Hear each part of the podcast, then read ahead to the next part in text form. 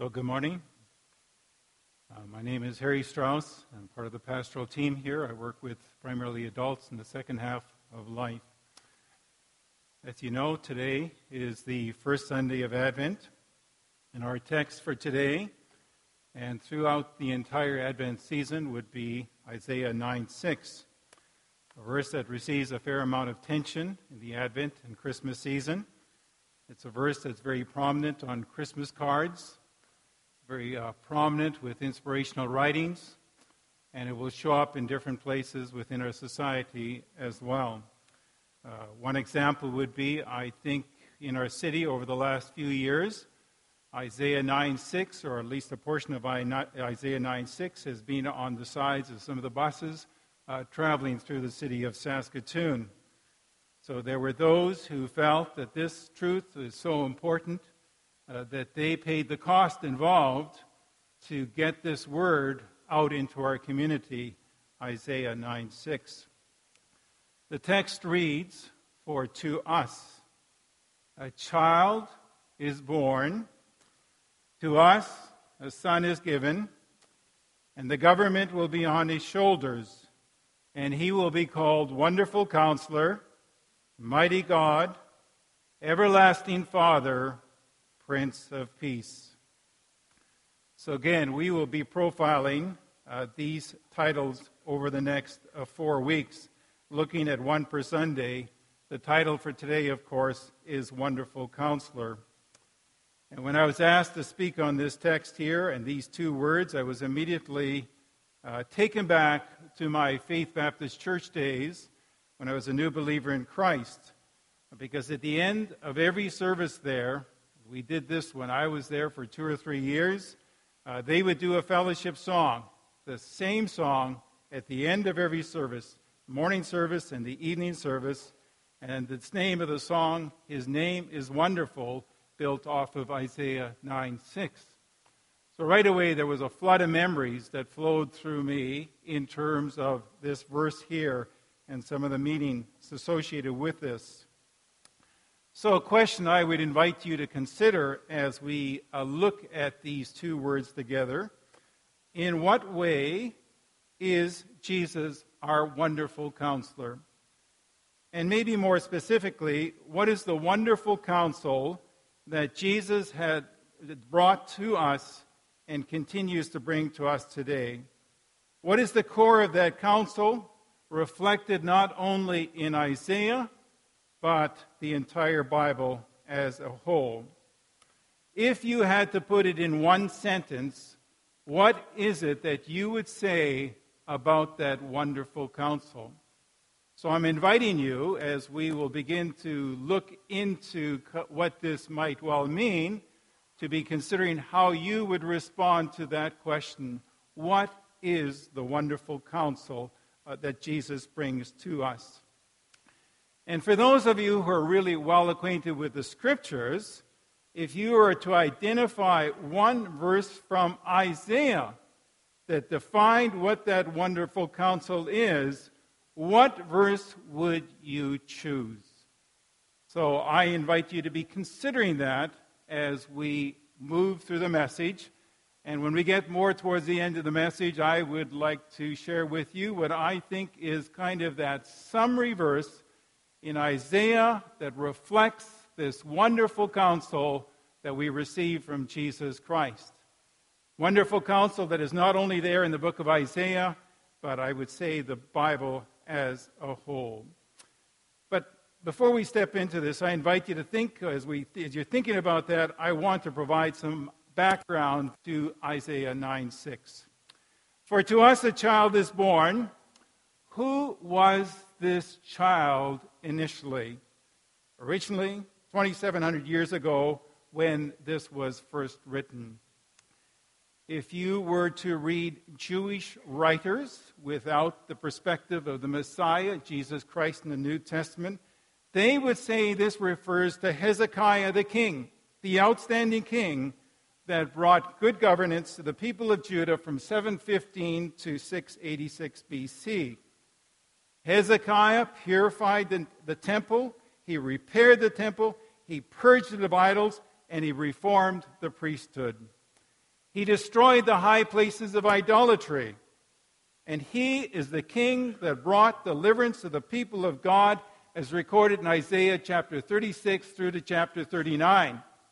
He may be one of the few kings, maybe the only king that is referenced. And there are four chapters that are dedicated to him and the work and the ministry that he was involved in. One could suggest that he was a hero in that day of that day and age. He wasn't a perfect king, but he did a lot of things right. So that would be a Jewish perspective. Now, many Christian writers and scholars would also see this text with those Jewish writers as originally, initially referring to a king and his coronation. And many would see Isaiah 9 6 first, referring to King Hezekiah, uh, who reigned in Judah at that particular point of time. The early church did not have a New Testament the way you and I have one today. The only Bible they had was there, what we would see is the Old Testament. And the early church searched the Old Testament for what they understood to be as prophetic references related to Jesus Christ. They studied their Old Testaments, and they found Jesus particularly in the book of Psalms as well as in the book of Isaiah. Isaiah is full with references, prophetic references to Jesus Christ, so that in time, so that in time, believers in Christ came to acknowledge the book of Isaiah as the gospel of Isaiah. So not only would you eventually have, we would eventually have Matthew, Mark, Luke, and John, but we would also have the Gospel of Isaiah. And I would associate it with what we are doing here in the Advent season as we're looking again at this verse 9 6. There really is value in looking at the context to that verse, and one possibility for you to consider through the Christmas or the Advent season here is to read the whole book of Isaiah and to look at what is being said in the book of Isaiah and allow that to influence how you see Isaiah 9, verse 6. And in reading verses such as uh, Isaiah 9, 6, the early church, they recognized and assumed that a biblical passage with an intended initial meaning could also carry meaning that far exceeded the original intent. So we'll read 9, 6 and verse 7 with it as well again, but clearly, as we read this, the intent here is that Yes, this could have included Hezekiah that many years ago, 2,700 years ago, but there's far more here, and the early church saw that. For to us a child is born, to us a son is given, and the government will be on his shoulders, and he will be called Wonderful Counselor, Mighty God, Everlasting Father, Prince of Peace. Of the greatness of his government and peace there will be no end. That couldn't just be Hezekiah. And so the early church saw this as a this is a reference here to Jesus Christ, the prophetic one. He will reign on David's throne and over his kingdom, establishing and upholding it with justice and righteousness from that time on and forevermore. That couldn't just be Hezekiah. For someone to reign forever and forevermore. They saw in this as a reference to Jesus Christ. As they read the Gospel of Isaiah, they saw Jesus through the pages of the book of Isaiah, and they saw him speaking through this very book as well. So, through the centuries, the church came to understand Isaiah 9 6 as not solely a reference to King Hezekiah, but also to Jesus the King. It's interesting to observe the U.S. elections, and more specifically, the evening of the vote, especially as results would indicate that uh, Donald Trump would be victorious. And there was a certain measure of fear that gripped many Americans, and not only Americans, but other people in other nations as well. And it was interesting to see on Facebook uh, the following day an entry that circulated which says, No matter who is president, Jesus is king. Jesus is king. The early church believed this and would have seen this text, Isaiah 9 6, as speaking of the kingship of the Lord Jesus Christ. And in time, as the New Testament emerged, that same truth would come from the pages of the New Testament books. And one notable example would be Revelation, the whole book of Revelation. One of the key thoughts of the book of Revelation, reminding those believers in that first century, those early believers of Christ, is that Jesus Christ is on his throne and he is the king. I think it's something like 47 times that the word throne appears in the New Testament. Out of those, 41 or 42 are all in the book of Revelation. John, receiving this revelation, this reminder that Jesus is the King. And so, even right at the very opening words of that book, as John wrote that revelation, grace and peace to you from him who was, and who was, and who is to come, and from the seven spears before his throne, and from Jesus, who's the faithful witness, the firstborn from the dead, and the ruler of the kings of the earth. Very intentional language that John was using. Revelation was written at a time when the Caesars of the Roman Empire would have made the two presidential hopefuls for this year look like glowing angels. Many of the Caesars were ruthless men, wicked to the core. And persecution with Nero and Domitian and other kings or Caesars as well, it was important for the church to, remind, to be reminded that Jesus was the king and he was the ruler of all the kings of the earth. Now, going back to Isaiah 9, for to us a child is born, to us a son is given, and the government will be on his shoulders, and he'll be called Wonderful Counselor, Mighty God, Everlasting Father, Prince of Peace. In the ancient world, kings were often given exalted titles when they first took office. And again, these initially were probably titles for Hezekiah, but they came to be associated with Jesus Christ. And again, our title today is Wonderful Counselor. So, what is the wonderful counsel he has provided to us? Much could be said, but in my reading of Isaiah over the last two weeks, I've chosen three words that, in my estimation, summarize the core of that counsel and when we get to the end of the message, I will identify what I would suggest to be a summary verse of this counsel that is there in the book of Isaiah. First word sin. I admit up front that this is not wonderful news. Uh, but part of the counsel is being informed about the bad news. It is counsel that leads to wonderful counsel. Uh, years ago, I heard a Persian proverb. It's got four statements in it. I will uh, read it to you and, uh, in, the, in, the, form that I initially saw it. And I want to connect with it one or two times with the message. But it goes like this He who knows not and does not know that he knows, does not. Let me start from the beginning. this is a tongue tire. He who knows not and does not know that he knows not is in the dark. Second one, he who knows not and knows that he knows not is a student. Teach him. The third one, he who knows and does not know that he knows is asleep. Wake him up. And the final one, he who knows and knows that he knows is wise. Follow him.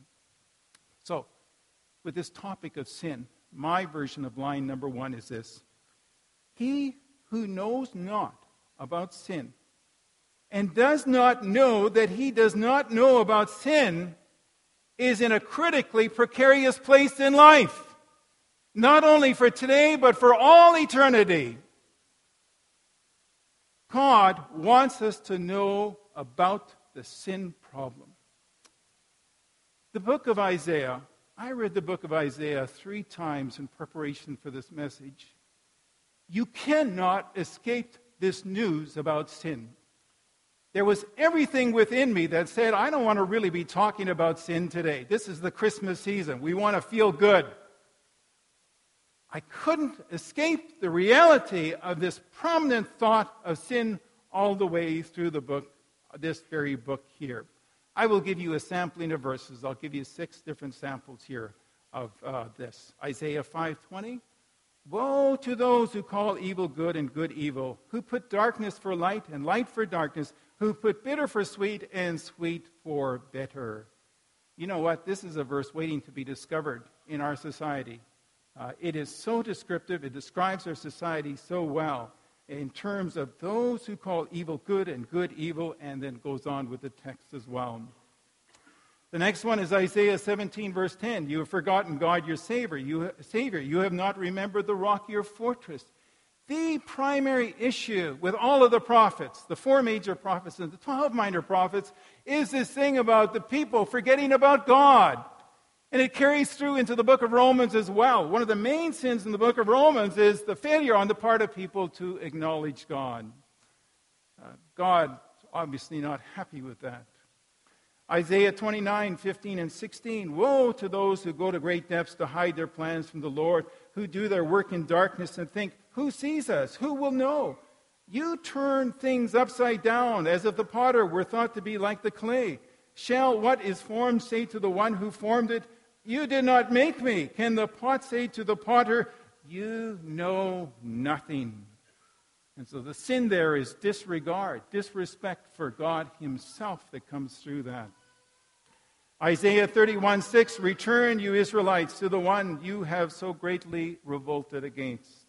Isaiah 64 6 All of us have become like one who is unclean, and all our righteous acts are like filthy rags. We, have, we all shrivel up like a leaf, and like the wind, our sins sweep us away. Now, lest you think that is primarily Old Testament stuff and old stuff, it carries through into the New Testament as well. The New Testament is full of references about sin. And perhaps the most uh, theological statement that we have in our New Testament books, of course, is the book of Romans. And Paul, the apostle to the Gentiles, goes to great length to talk about the sinfulness of all of humanity the key passage in that would be out of Romans chapter 3, verses 10, and I'm not going to read them all, but uh, verse uh, 10 and following. As it is written, there is no one righteous, not even one. There is, there is no one who understands. There is no one who seeks God. All have turned away. They have together become worthless. There's no one who does good, not even one. There is no fear of God before their eyes. I want to suggest to you that part of the wonderful counsel of God begins with the counsel as a reminder of the sinfulness of humanity. And the interesting thing is when we link Isaiah 9 6, for to us a child is born, directly with the announcement about the birth of Jesus in the New Testament, Matthew 121, guess what? We end up squarely with that which we've been talking about, the problem of sin. So in Matthew 121, with the angel speaking to Joseph, she says of Jesus, or to Mary, she will give birth to a son, and you're to give him the name Jesus because he will save the people from their sin. The very reason for the coming of Jesus was to save us from our sins. His ministry as a counselor includes making us aware of the bad news. So it's one word, but the exhortation that really goes with that one word is take seriously the matter of sin now and ongoing would be part of the counsel of Jesus to us. Can we move to something more positive now? the second word is grace. At the core of the Christmas story is the coming of a king, a wonderful counselor who brings grace. We all desperately need the grace of God, for because of sin, we are broken people. I might even use the word sometimes, we are dysfunctional. I'm presently studying the book of Genesis, and as I do so, I'm struck by the degree of dysfunctionality most, with most of the families in the book of Genesis. And it's all rooted back to this problem of sin. So here you have Isaac and Rebekah with a marriage made in heaven. Those of you acquainted with the story, is there no more better story in all the Bible about how a man and a woman meet and they get married? If there is a marriage made in heaven, it's Isaac and Rebekah. And yet, Isaac doesn't seemingly embrace the prophetic word given to her that Jacob should have priority over Esau. So she, in turn, eventually resorts to tricking and deceiving her husband in order to elevate Jacob over Esau. What kind of marriage was that? I mean, if I was tricking and deceiving and not being upfront with my wife, that just wouldn't be healthy. I mean, didn't Isaac and Rebecca take premarital counseling and know the ABCs of communication? And the importance of transparency and the importance of trust in a marriage relationship? I mean, it is dysfunctional to the core in a lot of different ways in terms of the marriage. And then what, what evolves out of that with Jacob and Esau being separated for 20 years. Or what about some of the sexual acting out in Genesis that is unsettling and quite frankly embarrassing? Here is Judah who sees a woman who he thinks is a shrine prostitute, and decides to pause and to take in a little sexual activity with this prostitute for that afternoon. I mean, this is Judah. Now, it's a long time removed, 2,000 years later, that Jesus will be born, but Jesus comes from the line of Judah itself. Or what about Joseph and his jealous brothers and the plot to get rid of Joseph, which initially included a conspiracy to murder? I think that would be an offense today. Probably go to jail, these brothers. But ultimately took expression in the milder form of simply tell, selling him off as a slave. Probably go to jail for that as well.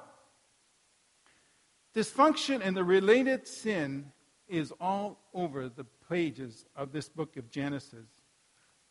But here's what's really astonishing. What is really astonishing is that God chooses to work through them. God, by way of His grace, stays with them. And He does the same for us. This is the wonderful news. This is the wonderful counsel. The grace of God is here for us, and there is so much hope tied in with that very thought that as we live in this world of sin and the sin that we ourselves deal with, and maybe the dysfunction that comes because of our interaction with the world, the grace of God was there. Implied, to maybe, I guess would be the word we use in the book of Genesis, but nonetheless, the grace of God is there because He chooses to continue to work with these people. Now, again, grace is, I think, more implied in the book of Genesis, uh, more explicit in the book of Isaiah, and then fully revealed when we get to the to the New Testament itself. But here are a few examples from the book of Isaiah Isaiah 40, 1 and 2. Comfort, comfort my people, says your God. Your sins have been paid for. You have received from the Lord's hand double for all your sins. So, what he's saying here, this prophetically, is the Spirit of God is speaking through Isaiah. If this is the measurement of your sin life, the grace is over here, double that amount. Obviously, taking care of the sin that is there. The assumption here now, of course, though, is that there is confession and repentance of sin. The assumption here is that there is a resolve to live righteously, avoiding sin. There is no suggestion here, or there's no suggestion in Genesis of intentionally sinning so that grace might abound. It's interesting that Paul, the apostle, when he's dealing with this in the book of Romans, he says, Shall we go on sinning so that grace may increase? He says, May it never be. May it never be. So Isaiah 40, verses 1 and 2. Isaiah 43, verse 25. I, even I, am he who blots out your transgressions for my own sake, and remember your sin no more. Or Isaiah 44, verse 2. I have swept away your offenses like a cloud, your sins like the morning mist. Return to me, for I have redeemed you. And how? Ultimately, we have to say it is the cross of the Lord Jesus Christ. And the interesting thing about the book of Isaiah, there's a direct linkage, I would say, from Isaiah 9 6, wonderful counselor, to Isaiah 53, the amazing prophetic word about the cross event written some 700 years before the Easter story actually took place. If you're not acquainted with that, you may want to go to Isaiah 53 sometime today or maybe later this week and read that passage of Scripture, which we oftentimes read in the Easter story and you read that account, and this is an account that can only reference Jesus Christ and what happened in the Easter story, Good Friday, and his death on the cross. Isaiah 53, I'll give you three verses, though the, this is sort of typical of the whole chapter. Surely he took up our pain and bore our suffering, yet we considered him punished by God, stricken by him, and afflicted. But he was pierced for our transgressions, he was crushed for iniquities. The punishment that brought us peace was on him, and by his wounds we are healed. We all, like sheep, have gone astray. Each of us has turned to our own way, and the Lord has laid on him the iniquity of us all. For to us a child is born, the manger always leads to the cross, is the perspective and should be the perspective as we look at this. Years ago, uh, we, um, and I was involved uh, as well, we would send out a Christmas newsletter every year, and Judy, write a, Judy would write a long portion of it, and then I would write the, the last portion of it as well. But as a rule, we took this little clipping out and we put it as, a, as, as, part of our newsletter. And it's a clipping in which shows uh, right up here in the top this is the manger scene, the birth of Jesus Christ, but it always leads over to the cross event. We connect the Christmas story with the Easter story as well. So if I were to pick up on this Persian proverb or a couple of them, he who does not know and does not know that he does not know about the grace to be found in Jesus Christ is missing out on critically good news uh, critical to his spiritual salvation and eternity. And I would add another one as well that says, He who knows and knows that he knows about the grace of God has much to be helpful for and has cause to celebrate. And that's one of the things, and one of the pieces that comes out in the book of Isaiah there's a great deal of, as people are aware of their sin, they experience the forgiveness and the grace of God, and there is a great deal of rejoicing and singing because of that relationship with God. So, word one is sin. Word two is grace. Uh, word number three is invitation. And this will take us to conclusion uh, with a message and will take us into our time of response. With this word, I'll give you what I would suggest is not only the summary verse of Isaiah, but also the summary statement for what I think is the wonderful counsel of Isaiah 9 6. I go to Isaiah 1 18, and I'd like to suggest that this might be the summary verse of the counsel, the wonderful counsel of God. Come now, let us settle the matter. Or in the older translations, come now, let us reason together, says the Lord. Though your sins are like scarlet, that's the sin portion. They shall be white as snow, that's the grace portion. Though they are red like crimson, that's the sin part. They shall be like they shall be like wool. And with this one, we also have the invitation right up front. Come now, let us settle the matter.